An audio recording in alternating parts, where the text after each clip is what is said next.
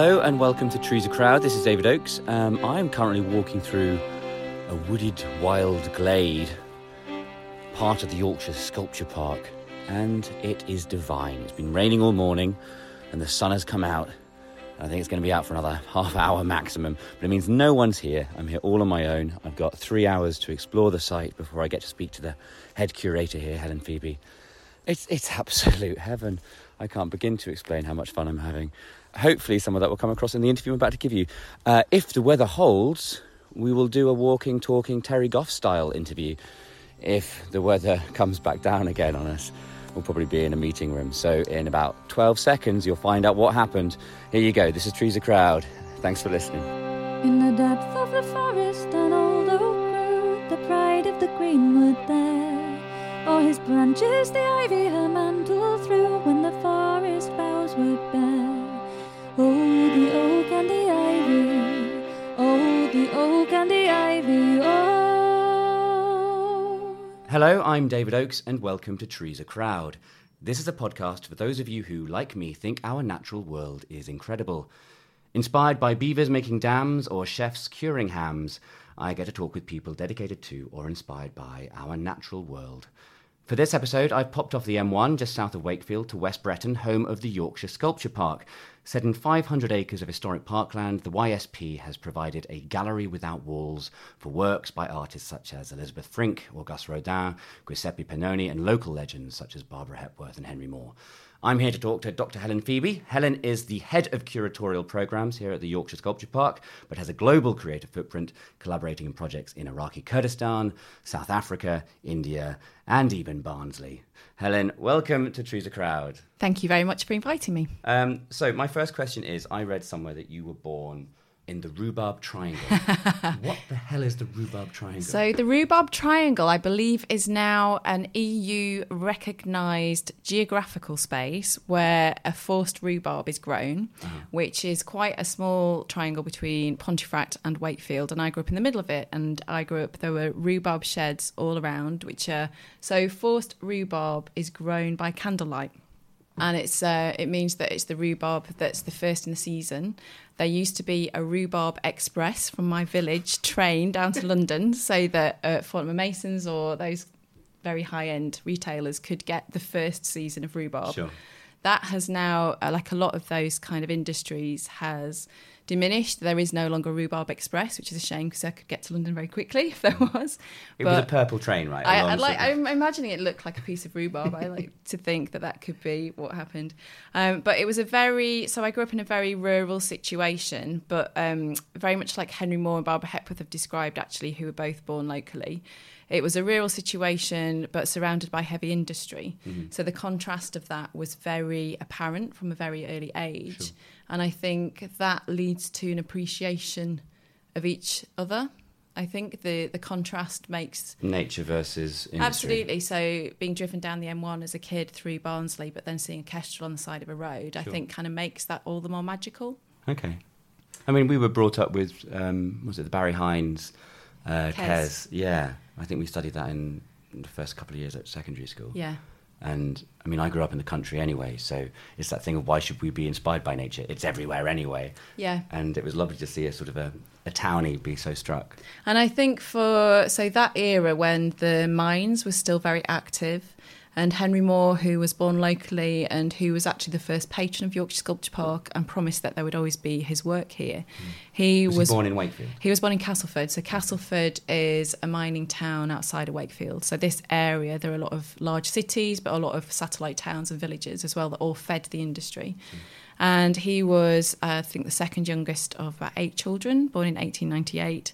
And he was it's been described in his biographies that it was a very poor background, but actually it was a very rich educational upbringing and social upbringing. And he had a very strong sense of social justice.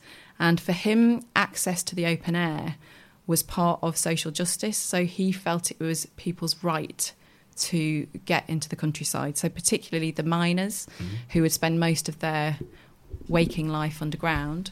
It was really um, his father was a co-founder of the first union of miners, um, and and part of that politics was very much access to nature. Well, because one of the things I've always loved about him more than anything else is his sheep sketchbook, Yes. which couldn't be more removed from his slightly sort of, well, slightly massively sexualized sort of Yeah. abstract modernist sculptures. yeah. But you see them outside, you see the sculptures outside in a sheep meadow, which is Absolutely. exactly kind of what Um, you're explaining. And he was very keen that his large bronzes would be seen with sheep because they were the right scale to give his work monumentality. So he actually thought quite a lot about this. I, And- I literally, I've just been walking around my mum with my mum, and I was saying that I can't take a picture of that to demonstrate what it is supposed to be because there's nothing alongside it for scale. And then it a sheep wanders along. there we go. He's a genius. Yeah, and cows were too big. And also, cows have a very abrasive tongue, which means if they and they tend to lick sculpture. Sure. And dogs are too small, so sheep he felt were the perfect Good foil. size for his sculpture. And you'll notice that um, the larger pieces are actually the patina is affected by the sheep lanolin, so the sheep will run and rub around it. And he was totally fine with that. That's how he wanted his work to mature. And he actually made a number of sculptures called sheep pieces, which he wanted sheep to interact with. And there's a story in his diary, I think. Anyway, there's some of his writings where he's drawing the sheep outside his home in Perry Green. So although he grew up in Castleford, he then moved to London as a student, and then he then moved to Perry Green when the war broke out in Much Hadham, and he would doodle draw the sheep, um, uh, but they used to get frustrated that they'd just kind of wander off. So he had this technique of keeping their attention, um, which must have been quite a sight. But he was also, um, as a young man, very politically radical in his views about so his use of native British stone as a sculpture material as a young man, as a student, was a political act because up until then, white Greek marble or Italian marble was seen to be the high point of sculpture in the classical style. And he rightly associated that with um, almost like a Western suprematism, Sure. and that the ancient Greek and Roman civilizations were upheld as being the high point of civilization to which we should all aspire, and that um, this he felt was used uh, for empire building. So it was used to subjugate people across the world, and he was much more interested in an entire global history of object making. So his work, quite famously, is inspired by a Chacmool figure that he saw in the Trocadero Museum in Paris, Okay. and that's a pre-Columbian Mayan sculpture, which is a lying down figure, and that's where all the reclining figures that Mhm. he made came from, as opposed to the more classical Western style. So um, I've grown up around Henry Moore. I grew up in Wakefield. I used to come to the sculpture park as a kid. Um, so in some ways, he's felt like my sculpture granddad. Great. And then when I uh, was researching a show we did recently, and I was really understanding his early career and his childhood and his student time, you know, it's really he was a co-founder of CND, for example. He was a very radical person, and I guess that really is how he became so successful. So, if he's sort of the grandfather for you for art Yeah. in the area, and you're now here, having been here as a, as a school kid and now Yeah. running the place, do you? I don't run the place. Don't run, sorry, you're head of the curat- curatorial program, the word that I simply cannot pronounce. Um, do you try and manifest that socially motivated agenda? Yes, so we see it very much as part of people's human rights that they access creative thinking and doing, and it's part of their lives. My PhD looked at public sculpture and why all art isn't considered to be public. So, why isn't a public collection in a public building seen to be public art when it's all public? I read that you, you refer to it as a healthy antagonist, antagonistic democracy. Yes, well, that, that's The I- conversation between art and society. And I think that that's a place. So I've spent quite a lot of time thinking what the place of art is in life and what our institutions are in life. And partly that's because I suppose in some ways I need to justify my life that I appreciate very much, my career that I appreciate very much. Having not gone into rhubarb, which Having not have into done. rhubarb, it was a dying time for the industry. but um, it was, you know, how art. I have always had an instinct around the fact that it's not just something that's pretty and something that's decorative that you bring into people's lives when everything else is is good. So I completely oppose Maslow's hierarchy of needs as it's presented in the world, which is that you have you need um, a society, you need health, you need housing, and then you have art at the top once you've got all of that. And actually, Maslow himself never proposed that. that, as Okay. a pyramid in that sense. He always felt that they were all interrelated, and that way of thinking is now coming around. So there's evidence that art in hospitals helps to speed recovery. You know, there's a, there's a lot of evidence that. Well, you were talking about um, one of the new exhibitions on at the moment is the schoolroom up at the top, um, Absolutely. which is about art and education and how Yes. that helps feed the mind, feeds the soul, if you will. Absolutely, and this is a recreation of a Castleford classroom from 1972. We have So a we're back to strong, exactly. We have a strong um, relationship with the community in Castleford because of the Henry Moore connection, but also because they're doing really great grassroots work, and we can help with that. Mm. And we encourage people to come see the Henry Moores here, so that that's opening their doors as well. But yes, I think trying to encourage people to think about a fully rounded education. And it's not that everyone, if you have a creative approach to education, it's not that everyone's going to be an artist or an architect or an actor. They're going to be have a curiosity about the world, and the world we're facing so many problems that may seem unsurmountable. The only Mhm. way we're going to solve those problems Is is through artistic abstract thought.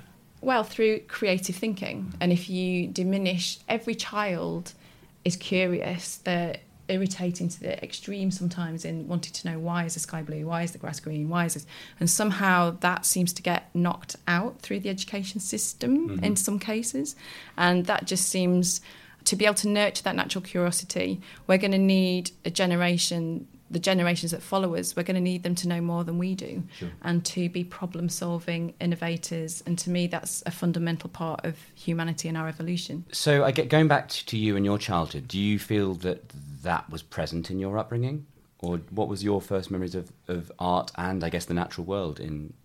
I was very fortunate, I suppose, that um, my maternal grandmother, my gran, although she was in social housing and um, was a, a long term widow, had felt that classical music was something that she could access and that we could go to museums and galleries because they're free, you know. Um, so she very early on kind of instilled this sense in me that art and culture could be for everyone and that it didn't necessarily need to align with economic capital. So there's a lot of research around cultural capital often following the trajectory of economic capital.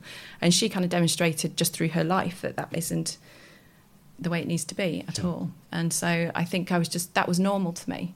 And then when I went to university, I didn't know what to do after my degree, so I studied art history because I was and philosophy uh, because I was very fortunate to be part of a generation that had free university education.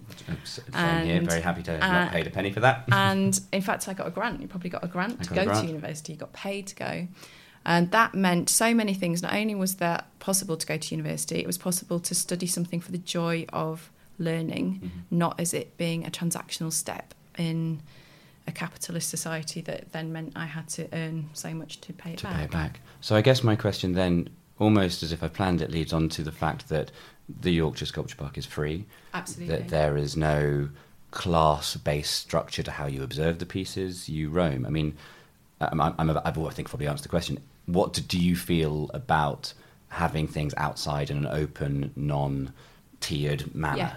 There's there is definitely with sheep? less uh, yeah there are definitely less barriers to coming to Yorkshire Sculpture Park than some other institutions so there are some institutions that come to mind that I feel intimidated going to that are very imposing architecture with steps up to them and it's you have to kind of take a deep breath and brace Mhm. yourself to go in whereas here it is much softer but we still have a lot of work to do here and as a sector to make more people even think about coming here. So we know from non-visitor research that there are lots of people who who we're on the doorstep but just don't think where for them Mhm. or they don't know what to wear or they don't know how to behave they don't know who to come with um, and a lot of the work i do is going off-site and building friendships and building relationships and just being familiar being you know i, I am then somebody who hopefully people grow to trust and if i say oh well maybe you might like this exhibition it's like introducing them to a mutual friend. Um, so yeah there's still a huge amount. And there's a lot of research that suggests it's class and it's money that are the biggest barriers to cultural appreciation but also to working in the arts as well And one of the cases, the well, Henry Moore again is the example that I use with politicians and with policymakers. That he went from being from a very very poor background to being either the highest taxpayer in Britain or the second highest payer. Sure. So it's not just about encouraging children to fulfil their creative ambitions. It's there's a huge economic case because often those people who are hugely talented in the arts maybe don't succeed as quickly in maths or in English or the more what are now seen as the core subjects. Sure. Um, do you create art yourself? I was thinking about that yesterday actually when I was watching somebody paint, thinking, God, I haven't done that for ages. Um, no, I used to. I used to do quite a lot of textiles and fashion, but um, I realised that I actually enjoyed mediating other people's art for other people more. Okay. Um, and I'd see that as my role perhaps is I have the huge privilege of going to artist studios and talking to them and understanding and obviously the artist can't open the door up to half a million visitors a year but hopefully what I can do is try and share the artist's voice and intention and mediate sometimes what could seem quite challenging abstract artworks Mhm. and find a place of relevance in people's lives for them because there's always something there's always a point of entry Sure.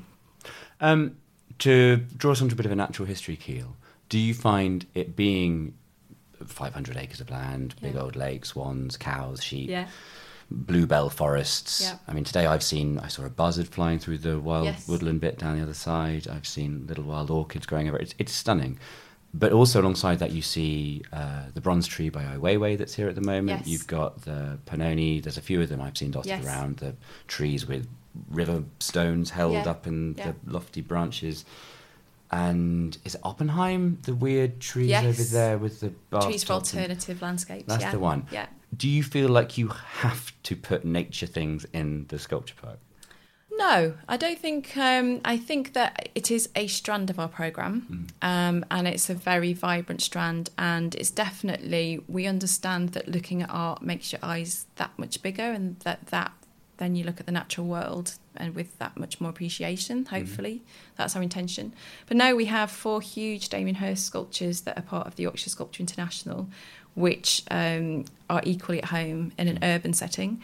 We have Promenade by Anthony Caro, who was a long-time supporter of the Sculpture Park and who we worked with on a number of occasions. And he was a good friend of Peter Murray, who's our founding director. And I know from conversations with Peter that Tony was very hesitant about putting his work in a natural landscape. So Tony was a city born and bred London dweller, thought about his sculpture in relation to an urban landscape and would often put his work so he'd often think about them being put on roofscapes for example Uh-huh. and so he was um, initially not comfortable about putting a huge piece of sculpture which had originally been designed for the Tuileries Garden in Paris but Mhm. kind of an urban design um, here and but actually it works brilliantly Has he said what he's thought about it being here? he loves it, yeah. Okay. So he um, he was delighted. In fact, it's here on a very long term loan now. So no, I think it's a strand, but it's definitely not the only strand. And we also do a lot of work with digital new media, Mhm. and particularly, uh, but again, kind of trying to join that back up with the natural world. So last year, I did a project with Jenna Burchell, who's a South African artist, who's a very um, I mean, her, she describes her medium as code. So it's it's like one of those crazy hacker programs when you see her. She's just working with like lines of green Okay. numbers and letters. But what she wants to do is so the for example the project she did here was bought um, a brainwave reader from Amazon, Mhm. which are actually quite cheap. Um, it came with a free brain controlled helicopter. Well, all, all things should come with a free Why brain not? controlled helicopter. And then she hacked. This is a natural history podcast. We're talking about brain controlled helicopters. But then she hacked the device so that it turned the brainwave readings. It read seven different readings, like logic, different. And what was kind of incredible for me about seeing that visualized and then turned into sound, which she did, is you think there's something, you think there's a ghost in the machine, in Mm. the human mind in our thoughts and our emotions. And actually, they're all electrical frequencies. And to kind of see that is is quite kind of makes it even more astounding that you know Asimov said the brain is the most complex thing in the known universe Sure. and it's it's there and It it's would working. be the ego of the brain to say that about itself, would it not? absolutely but I can't think of anything else which is more complex you know, in but the if known your brain universe, could think of it, would it tell you, or would it Oh, well, keep you well, sitting there in that's a bit wonder as it flies its helicopter around the Yorkshire Sculpture Park? Um, but so the resulting work from that was she asked a few people who'd been here a very long time to think of a strong memory of here. Mm-hmm. She then gold plated leaves on a yew tree, one of the oldest yew trees on site, and when visitors touched the gold plated leaf, they could hear our thoughts, which was a very kind of dissonant, low, abstract sound. It wasn't Mhm. harmonious and melodic, but it, but I think there's a, a huge amount of exciting work around artists doing that and connecting technology so that we can better understand the natural world and not to think of Silicon Valley as being something very unnatural because Mhm. it's still part of human thinking. And actually, if we can bring Silicon Valley back into the natural valley, then maybe we can solve more problems. Yeah, um, when you look at any kind of sort of, you look at the headquarters of Apple or Google or any of Mm. these things, they do put thought into the architecture because they've got the money, Yeah. and they do put thought into the landscaping as well, which is stunning. In my experience, they don't put a huge amount of thought into biodiversity. Um, it's more an aesthetic form of nature than it is of anything else. I think what I've enjoyed about here is there are certain wild patches left to grow, and seasonally, the backdrop to these pieces changes. Like even Yeah. today, when I've been, I mean, I went all the way around both Oh, the wow. lakes. Yeah. I've, I've, I've done it all. I've ticked all the boxes, and and even just seeing a few things from different angles at different times of the day, getting rained on in some Yes, instances, yeah. and the sun shining in others, you do realise that this is a changing gallery, and enables you to readdress what a what a piece is. Absolutely. And Hepworth, who um, we have the beautiful family of man on loan, that's the longest loan we've had here, felt that her work could breathe in the open air. So she was, her and Mo were both very intent on having their works not only in an open air setting, but a natural setting. Mm-hmm. And where, and that's something I've learned a huge amount from Peter, our founding director, and Claire, who's our director of program, is you know something might look great today, but when the leaves come back in, or when the leaves are falling, or when the leaves are a different bright orange, is that going to work with that orange sculpture? So all of these considerations, and we have kind of ridiculous conservation considerations as well. So there are great crested newts here, and we can't move sculptures at a certain time of the year because of the migratory paths. I don't know if you noticed the Awesome. the ha ha. So there's a ha ha that runs through the estate. Yeah. I don't know if you noticed when you go up to stairs to the restaurant here, there's um, a little tunnel in the ha ha, Okay. and that's a great crested newt Path. crossing awesome. onto the road. And there are protected species of bats, and so all of these considerations. So we had a sound work by James Webb, another South African artist, who I um, got to know through our connection at Nirox in South Africa, a brilliant sculpture initiative over there. And he introduced the sound of jackals. So it was a sound work, and it was the sound of jackals at Nirox in South Africa. Mhm. And we had to work really carefully with the local wildlife trust and really, is this going to Impact on the indigenous absolutely species. is this going to be detrimental? So we came up with, um, you know, that it would only play during the day and then it would be cut off during the night. And then he um, created a site-specific commission, James Webb, which was he rightly realised that all of the trees on the estate are the true inhabitants of this park Mhm. and that we are passing through. And he imagined the conversations that those trees might have and created um, quite a theatrical, actually, sound work that was around the woodland. So as you were walking through the woodland, you'd get these whispered conversations. And some of them were a little bit sinister and a little bit, you know, you kind of along the lines of you think you own this place, but we let you live among us and Ah. stuff like that. Which was, um, I mean, it was a great piece of conceptual artwork, but also I had the real privilege of hearing Tim Ingold speak here when we did the David Nash exhibition, and he he forever changed the way that I think of this place and I think of woodlands, and where he talks about you know a woodland floor is not a surface; it's a living ecosystem, and there's research that trees communicate with each Mhm. other, and obviously it's not the way we necessarily communicate, but no. I think James Some could argue it's a better way. possibly, Slower, but certainly. um, James's piece tapped into that science as well and kind of made people. It startled quite a few people who are regular visitors or staff even who walk around here. Um, take the trees for granted as part of the furniture, but they're alive and they're Well, there, and there's some stunning examples. We were originally trying to record this interview down by the oldest tree on site, yes, um, which you said had been struck by lightning, and, Yeah. and is out front of where they used to slaughter the deer. And Yes. uh, like, it's and that has witnessed a huge amount of history. So they think it's at least 500 years old. And there, you know, there's legend that Henry VIII spent a night here in the estate. Whether that's true or not, he, that tree will know potentially. And this area, um, this land, actually, I've learned recently in researching a project with um, Katrina Palmer, which is a horse jump project. So there's a horse and rider come and jump the horse jump. But uh, so I was researching about the equestrian history of the estate. Mm-hmm. And this part of the world was described as wasteland in the Domesday Book because William the Conqueror quelled an uprising in Yorkshire so severely it was described as the closest thing to a genocide this country's ever seen. Okay. And it was called the Harrying of the North, and there are contemporary accounts of refugees from this area going up to Scotland and down to Coventry. And, you know, that kind of terminology brings it right up to now and contemporary thinking and what's happening in the world. And um, it was the devastation was so complete that there wasn't really life here, human life here, for seven years. And then it became this estate. So William the Conqueror gave this estate to one of his faithful knights, Ilbert de Lacy.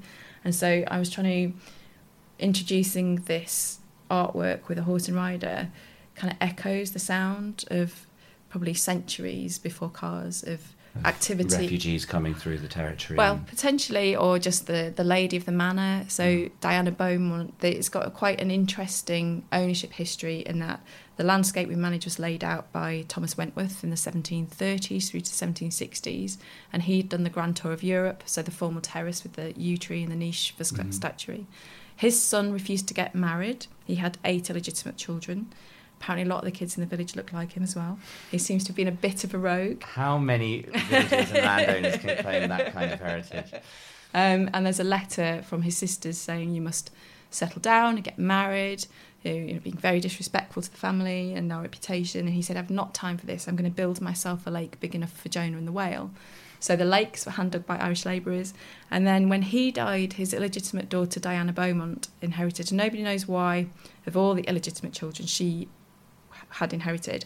There is one theory it was because she made a commitment to improving the estate and the grounds. She was actually became quite a recognised botanist, and Calcutta Botanical Gardens were sending seeds here and to Kew.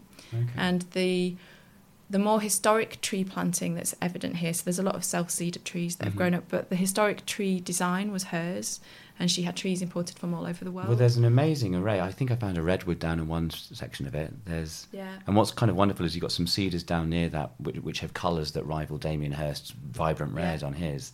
I mean, the wildlife is, is holding its own against. No, it is, and it's um, it is a not completely unique in the world for that, but certainly, I mean, I think we are the largest sculpture park in Europe.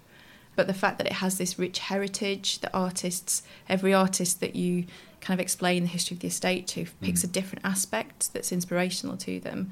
Yeah, so Diana, what I find amazing about that is she knew she wouldn't live to see it. She did that for us. Mhm. She did that for here and now. Well, I was up at Castle Howard the other day, and I think there were three Lord Howards that went through that estate before the castle was even finished.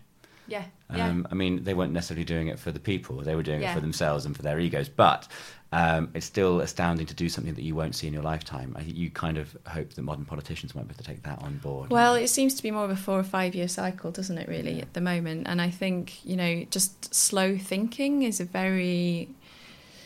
It's not even outdated, it's just we've outgrown it, I suppose. You know, that there's a lot of.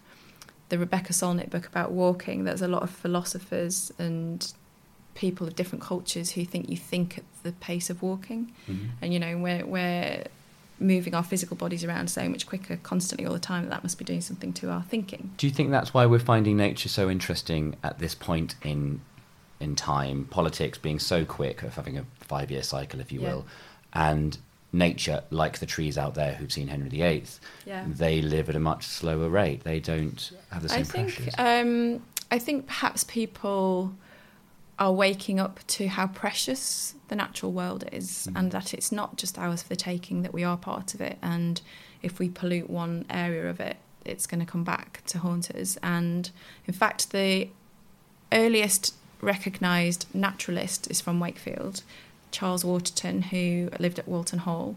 And he, um, so David Attenborough's done quite a lot of work around Mhm. his collection, and he was one of the first people in the world to realise that the pollution in the river further upstream was causing All the damage. Yeah. um, and he created what is now recognised as the world's first nature reserve. Um, and so, you know, there's quite a strong tradition around here, I suppose, locally. But I think hopefully people are realizing the physical benefits of spending time in nature and actually your own personal well-being. Do you, do you think artists see that before normal people in the best commas? Um, whether they're Henry Moore roaming around with his sheep sketchbook, whether Yeah. they're Elisabeth Frink staring at small boys on horses, Yeah. or whatever it is. I think um, not all artists. So artists find their media. You know, some artists it's quite urban-based practice, but yeah, Moore said that it was the job of artists to teach people how to see nature, and that was definitely something that he felt very strongly about, and I think works. I think that translates through the experience, and I think maybe what makes an artist i don't know whether every child is born an artist and some just manage to stick it out or whether there are some exceptionally talented people that will be artists regardless of whatever circumstances they're in. But certainly they seem to have from my experience of working for example with andy goldsworthy and david nash is a very particular sensibility. So andy when i was working with him would know when the weather system was going to change or which direction the wind was coming from and that's perhaps years and years of experience of being out there. But also and he talks very interestingly about his relationship to the materials of the natural world. So he spent years when he first graduated understanding the leafness of leaf or the sandness of sand Okay. and then that's only once he built that knowledge he was able to do the much larger more ambitious pieces that we have here Learn the smaller elements of construction, then work your way up to the top, I guess. yeah So going back to you a bit, what what were your earliest memories of nature and the outside world? I think just, I mean, growing up in a rural situation and going, we had friends who had farms nearby, so that's not necessarily the natural world, that's more the agricultural, I suppose. But um, yeah, being very aware of the swallows when they arrive back each summer and grass beneath my feet. Did you appreciate it at the time? I think I was taught to. So I was taught by my father, particularly. He, um, so my dad got thrown out of Bambi when he was a child for shouting at the man who shot Bambi's mother, and he was Damn a, straight he was a very shy man. So for that to, um, so he had an intense affection for the natural world and respect for the natural world. So Even the would- animated natural even world. the animated natural he was only small at the time but um so he would be so excited to see a hare or um so for me it's like seeing a celebrity in fact Mhm. more more delightful than seeing a celebrity perhaps to see um so i've only seen two hares here at ysp but it's it's like um an insight into a whole other world it's kind of extraordinary Do you ever come here earlier than you need to just to see the day start? Um. No, but I do take a walk in a park near where I live before I come here.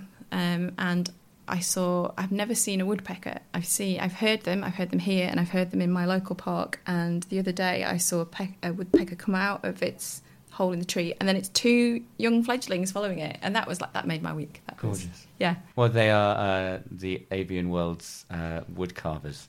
They are no, but that you know, you laugh. But Moore said he wanted to work with materials like nature did, so he wanted to um, carve stone in the way that wind and rain would have done. Mhm. Um, so it's not a totally, and, and you see a woodpecker, and then you think about having seen pictures of how its brains kind of protected from all the you know All and the impact. the yeah all the incredible stuff that happens in nature that's evolved through nature that the technological advancements that they've done to achieve to be able to wrap Abs- their head against the absolutely, branch. but that every every creature and every plant has something extraordinary. The fla- the fact that a mushroom can kill you is kind of I, I took uh, an Instagram worthy picture of a mushroom earlier, yeah as you do, Yeah. bent down on There's the a- floor. there got a me of there's there's loads of fungi around here. yeah. Um, that, that's something that I'm starting to get more and more interested into is mushrooms, but that's that's me, not you. Well, one of no, one of my colleagues actually has been on a lot of courses, and she does public walk and talks around fungi, and she mostly survives by foraging here Okay. and near where she lives, and you know the food she makes is amazing. Um, but yeah, you have to know what you're doing with yeah, mushrooms. very badly wrong, Yeah. or surprisingly well. Yeah. Has anyone ever camped over here?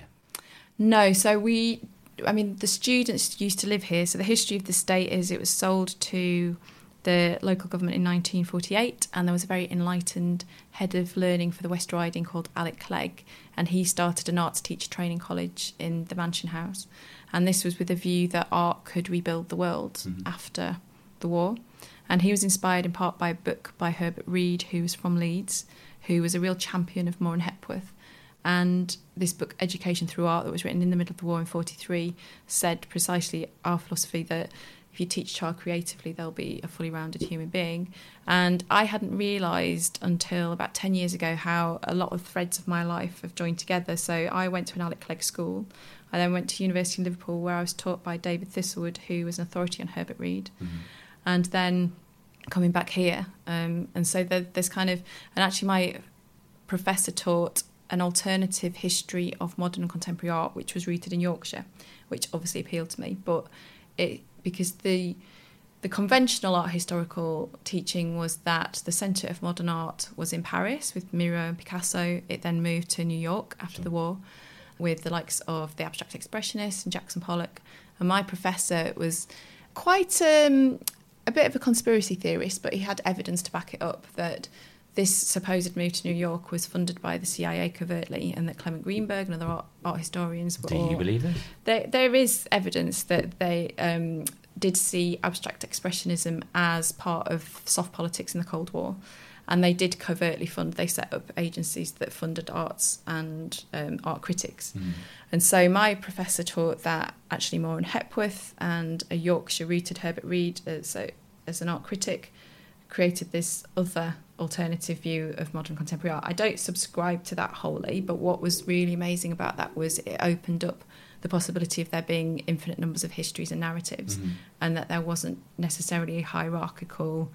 Um, It didn't have to be rooted in one particular place, whether it be Paris or New York. It could be exactly. It could be, it in Castleford. Yorkshire. It could be in Castleford. Well, there's certainly something that was happening here around this time, and I mean, it's Yeah. not just having spent the day surrounded by Barbara Hepworth and by um, by Moore that has done that, but it's there's there was something in the air, yes. and you can see certain commonalities between their work. yes. I mean, I personally don't know how much they sort of inf- influence each other, but They they were part. So actually, they went to. I believe they definitely studied together in Leeds. I think they then studied in London at the same time, and they were definitely friends. They were part of a group of friends, um, but they were pretty supportive actually, rather than competitive. Sure. But then it was during the war that they kind of set their separate lives up. So Hepworth going to St Ives, and Hepworth always said actually that she would still come back to Yorkshire if it wasn't for the light. So um, her Oh, move to. St Ives was her stay in St Ives was really predicated on the light that she she found there. That's beautiful. Um, the one thing that I found stunning looking at their stuff today is the fact that almost all of the work has holes through it, which Yes. show the landscape behind it, Yeah. sheep or no sheep there, but you get it. It automatically opens up the situation as well as the piece, Yeah. which is which is why this sort of works so well here, I guess. Yeah, absolutely. And we benefit from a landscape that has horizon lines and that has, you know, different aspects you can frame. And the family of man with Hepworth is the way that the patina has been done on that. And we um, were really fortunate that that was recently fully restored by Laura Davis, who's an expert in Hepworth patinas. And For those that don't know, patina is the colouring. That's the colouring of the the bronze. bronze. to make it. so the family of man has a rich brown exterior surface, then its interior surfaces Like tend to be more of like a sea. Yeah. Um, but that Yes, very good. Uh, My A level art teacher would be proud. He learnt four words. um, and that in a very cold winter day becomes quite um, an alienating work. It's not a work you necessarily want to interact with because it becomes Okay. quite not hostile, but it owns that space. I saw it in a glaring sunshine today, and, and it was it's really warm, welcome, welcoming. exactly, and the And bronze becomes more golden, Yeah. and you feel you kind of want to. Although that said, you view it from one direction, it was welcoming. from the other, it seemed a little bit starker, colder, even just today. So And they definitely own that space. Though that is Mhm. their hillside. They've been there over thirty years, and you know it's a bit like talking about the trees earlier and them inhabiting the landscape. Those sculptures inhabit that space, um, and Hepworth always said that she wanted her sculptures to be patterned like a loved one. Mhm. But we now have over half a million visitors a year, so this is not something we can still let people do. So there are some sculptures that we encourage people to touch in the open air, and we have handling materials in the in the resources space. But um, it's quite difficult to dissuade young children, particularly. There's a piece um, where they want to go and curl up and actually sit within the sculpture. And there was, I remember we were unloading. We did a Joan Miro exhibition about five years ago now, um, and there's so Joan Miro described his sculptures as being like monsters, Mhm. and he felt so he would work with often natural materials that he would gather from walking around the landscape around his home in Palma, Mallorca, where he moved to during the war, and so there's a piece which is inspired by an almond, and then it becomes this quite cute sort of almost ET-ish looking figure. And when we were unpacking it, a small child broke away from their parents and just ran toward the sculpture and hugged it. Um, and their parents were like absolutely horrified. But Miro's two grandsons were here, and they were just like That's what it's supposed so to be. So moved that um, that that child could have that response just immediately to that piece. The only thing that I can think of that has merited that response in adults and children is trees. Yes, People absolutely. like to touch them. People hold them. They mean something to them spiritually. And occasionally, when they get old and too precious, we box them off and people can't touch them, Yes. um, which is sad. Yes, I mean it's there is so much. I mean, I, I want to call it magic, but it's not magic. It's just stuff we don't understand yet that happens out there, isn't there? And I can't imagine this place without trees. I mean, what a different experience it would be. The the one thing that I particularly liked about this place is that pretty much every single exhibit feels like it's on its own in that place. It's not it's not overcrowded. Yeah. There there is sometimes you see a relationship quite deliberately between pieces, but Yeah. more often than not they get to hold their own and the site is large enough. Yes. Um, so how often do you rotate things out? So we think of the open air spaces as being eight different exhibition spaces. Mhm. The very formal areas around the underground gallery being the area which um, requires, I guess, the most intensive care. Sure. And then areas like the country park where the Henry Moores are, where the sheep roam, that's um, kind of a much lower maintenance from the terms of estate management. We try and change each of those spaces every three years so that there's something every six months or so Okay. that's different for visitors to people come to see. And Peter, from the very beginning, was clear that we shouldn't become an open air museum, so we don't really have a collection. Mhm. Um, the only works we own are the pieces that are built into the fabric, really, like the James Turrell Sky Space or the Solar Wit. And he also is Do very cautious. avoid that then? Yeah, he's also very cautious about. Well, we d- we've never had the budget Mm. for one thing, so our resources have always gone in temporary programming. But also, I mean, I was asking in terms of a lot of artists work with the location, the environment Yeah. to move it, warp it, distort it, so that piece can only be in one particular Mm. place. Do you avoid pieces like that because they could never be permanent? It would depend on the nature of the work. So the horse jump piece we have just done with Katrina Palmer is a site specific, some way site specific piece here, but actually that could be adapted and it could travel. Sure. It tends to be only the pieces. I think even when a piece is site specific, unless it's built into the physical structure of the place, you, there are there are other places it could respond to. Mm. So Richard Serra said when his tilted arc was moved from Manhattan Plaza that to remove the work would be to destroy it. He felt very strongly about that type of site specificity, but um, I think that's quite rare that something could only be Sure. so particular. Um, you so you worked here originally as uh, So I started as a volunteer. Mhm. So having visited as a school kid and with my family, I then went away to university in Liverpool, and I thought I would get to move somewhere really glamorous and overseas, and then realised actually my dream job was right back um, my doorstep. Um, and what's really nice about that as well is that I've grown to learn my family history and the village that I now live in, which is, wasn't the one I grew up in. Um, five or six hundred years ago, were ancestors living there. So you know, I feel quite privileged to be able to feel quite so rooted in a place um, and start to learn more about like the folk traditions of the area and the music. Are there any particular folk traditions that you adhere to? Do you go out, start bollock naked on Midsummer Eve, and No, I'm not sure that's a strong tradition. Um, but so Anna Bowman, who um, was the head of learning here for many years, has taught me, and I forgot most of it, so don't ask me. But she's taught me a lot about the folklores of the different trees. Okay. And then we had an artist called Hemali Bhuta on a residency from Bombay, um, funded by Creative India. And she got talking to Anna and she began to learn about how uh, particular trees were used to ward off snakes, and then her, so her her work evolved through that process. And she's created. You might have noticed if you went up to Longside, she created a piece called Speed Breakers, where one of the elm trees had naturally fallen over. Um, our technicians excavated some of the tree roots, and then they were cast in bronze, and then they were reintegrated among a lot of tree roots in a fir woodland up on Oxley Okay. Bank. So you almost don't notice them.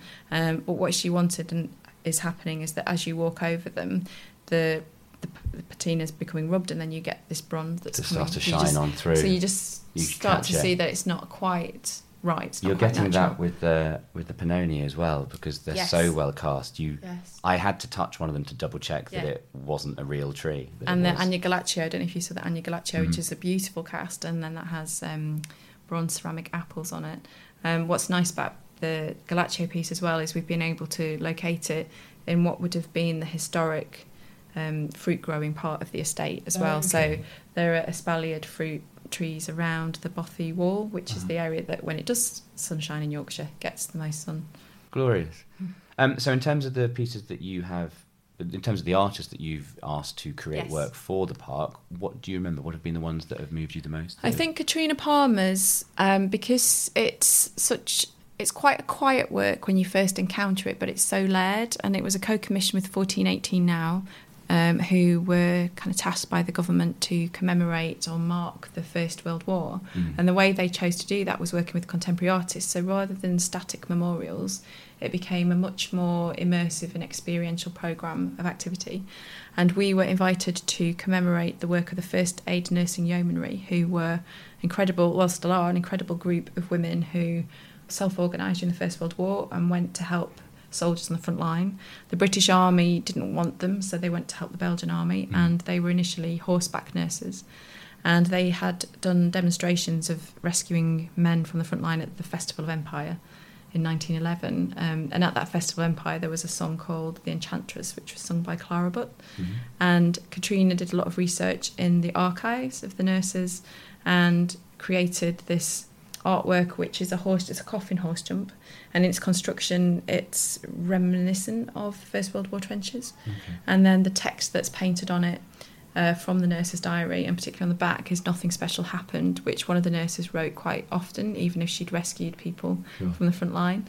And Katrina was very interested in how the First World War coincided with the kind of rise of the women's movement and the emancipation of some women of a certain class and getting the vote. And so she sees this as kind of a leap for women in the 20th century. And every now and then, a few times a month, the tannoys in the trees announce the arrival of the horse and rider on site through a performance of The Enchantress, which is broadcast, which is very evocative of a particular era of that era of the First World War. And then the horse and rider do the jump and then they disappear. They just do it the once. Just do it the once and then they disappear. Always a female rider. Yeah. I can't Um, have a go then. No, it's pretty high. It's an Olympic standard jump. I'll give it a go. Might keep you on. Uh, you might have to wear a wig. um, and what um, through that project, I was introduced to a man called Gary Barlow, who's not the Take That singer, but a horse jump builder who um, has built horse jumps on this estate before it became YSP. There Mhm. used to be equestrian events here. And so he had this whole other history of his perception of this estate. And it's introduced me to the equestrian eventers, who are this incredible group of women. Um, and I was walking down with one on their horse, and they were saying, "You must, you know, we we've been talking on our Facebook group. We think you're mad here. What you do here?" And then she paused for a bit. and She went, "You probably think we are." I was like, "Yeah, you know, Yeah. it's less risk of death really with what I'm doing." But then an Well, associate, no, you could be crushed by a Henry Moore. you- not with our risk assessments. no, we couldn't. Um, but um, but a parallel project which my colleague Rachel Massey developed was Leap of Faith, and this was equi- she's always wanted to work with equine assisted therapy, Okay. which was not something I was familiar with. But this is a way of um, working with horses with people who've been through trauma to recalibrate and give them, it, well, a form of therapy. It's, a, it's about relationships, as I understand it. I It's think so. Realizing And- that things have pulses, feelings, and it's. Uh, And in that dynamic, the horse is the one who is afraid. So we are the, the you know we are the hunter, Mhm. they're the prey animal, and so that puts so Rachel developed this project for a group of women in vulnerable circumstances, including women who'd been trafficked, and then worked with a group analyst. And I think that that shows the power of an artwork to be a catalyst for Positive Um, social change. yes. On an individual and a cumulative level. Absolutely. And Katrina was part of that group. So Rachel was very clear it should not be a hierarchical group. The participants were not labelled victim or artist, they were just women in a group environment. And Katrina said that in some respects, that project fulfilled and realised her intentions for the artwork as well as, if not better than the artwork itself. And I think that's Okay. where, going back to thinking about what is our place in society, we are places where the extraordinary can happen um, and create a new way of thinking, perhaps, or encourage a way of thinking that there isn't space for in the rest of the world. Horses are a fascinating creature in terms of looking at society and class, I find. Um, I'm reading a wonderful book by Tim Pears called The, the Horseman at the moment, Okay. and it looks at uh, basically a young boy who works for his father who looks after the horses on a large estate. So there's Okay. the hunt, and then Yes. the people who look after those horses, and then there are farmers who look after the horses that plough the fields and provide the food for the estate. And Yeah. the, there's the upper class horses and the lower class horses. Yeah. There's the upper class lower horsemen class. and the lower class Yeah. horsemen. And to be honest, in this day, that still exists in a way. To be, I, I can horse ride because I grew up in the New Forest, but Yes. I would just sound posh, but I'm not. um, but it is to see in a, a three-day eventer or whatever. You, you, there is normally a class-based distinction to that person, and There's an amazing artwork I saw at the Liverpool Biennial by Mohamed Bourouissa, which is, I think it's, I can't remember which city it is. It's a city in America, it could be Detroit, I'm not sure, where um, just like you were talking about, it tends, there's um, a community of young men of perhaps working class or not even in working class situations who have horses. And they, they kind of dress them up and they create their outfits for them. These very flamboyant, and then they have competitions. And I read as well that I think there's um, like a city stable, maybe in a big housing estate in Brixton, which has kind of reduced social problems amongst the young people who Mhm. are caring for those horses. yeah. I mean, I, I've I've got a huge amount of res- respect for city farms in Yeah, general. I yeah. think they're absolutely astounding places. Um, normally, they've just got a huge rabbit in them, but um, even that's better than nothing. Like even in, in York yesterday morning, I was woken up by a couple going around on a horse and trap. Yeah. And it wasn't, unlike most things in York, a tourist No, trick. no. It was actually a form of transport. When you only have to go through Harlow to see um, travellers' horses on the roundabout to know that they still there are still certain different ways in which horses permeate through different human social classes. And there's something, isn't there, about the idea of the traveller? So there's common land around here in the sculpture park, and the horses remain there, and then they uh, the travellers come with their their fares Mm. and they move around.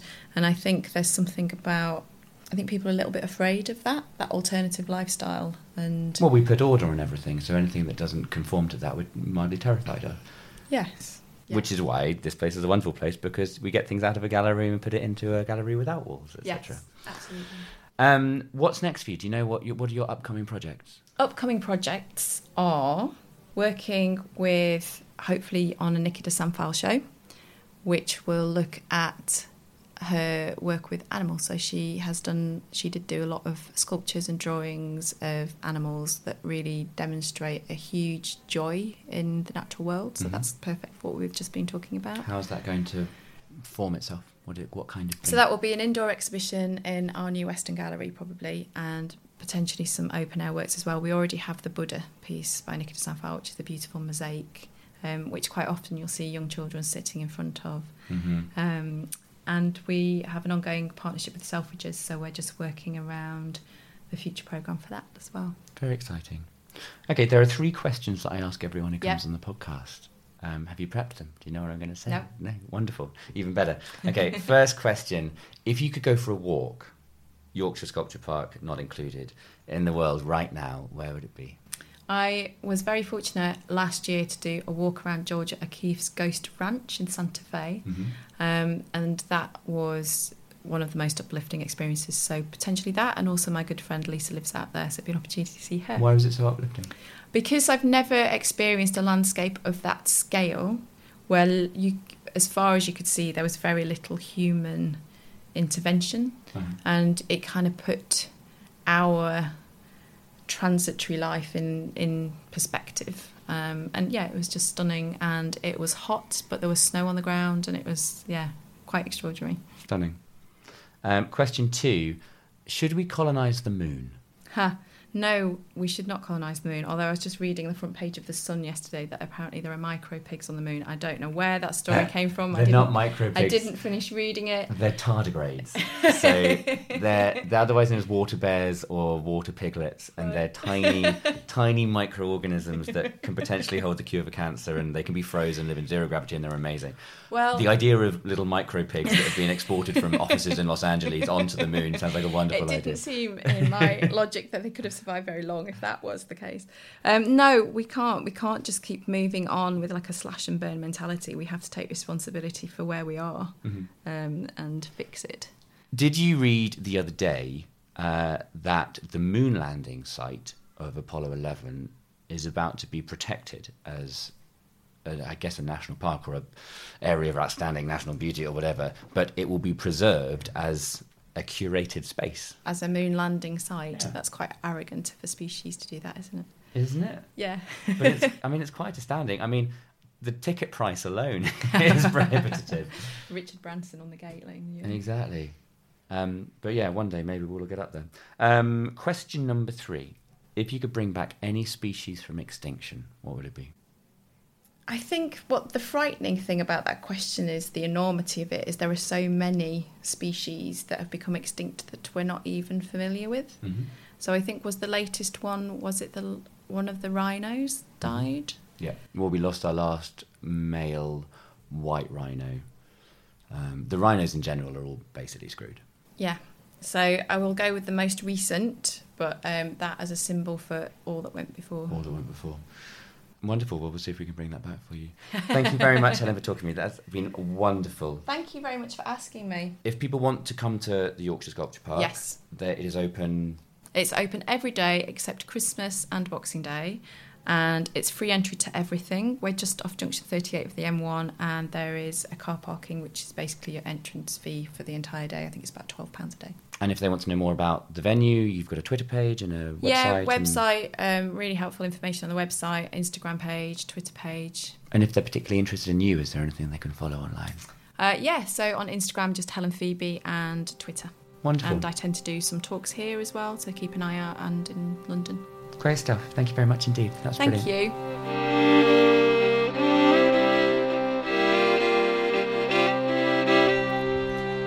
That interview with the truly inspirational Helen Pheby was recorded back in August, which couldn't seem further away if it tried. The past is indeed a very, very different country. Um, I'm currently out walking the dog, actively avoiding people.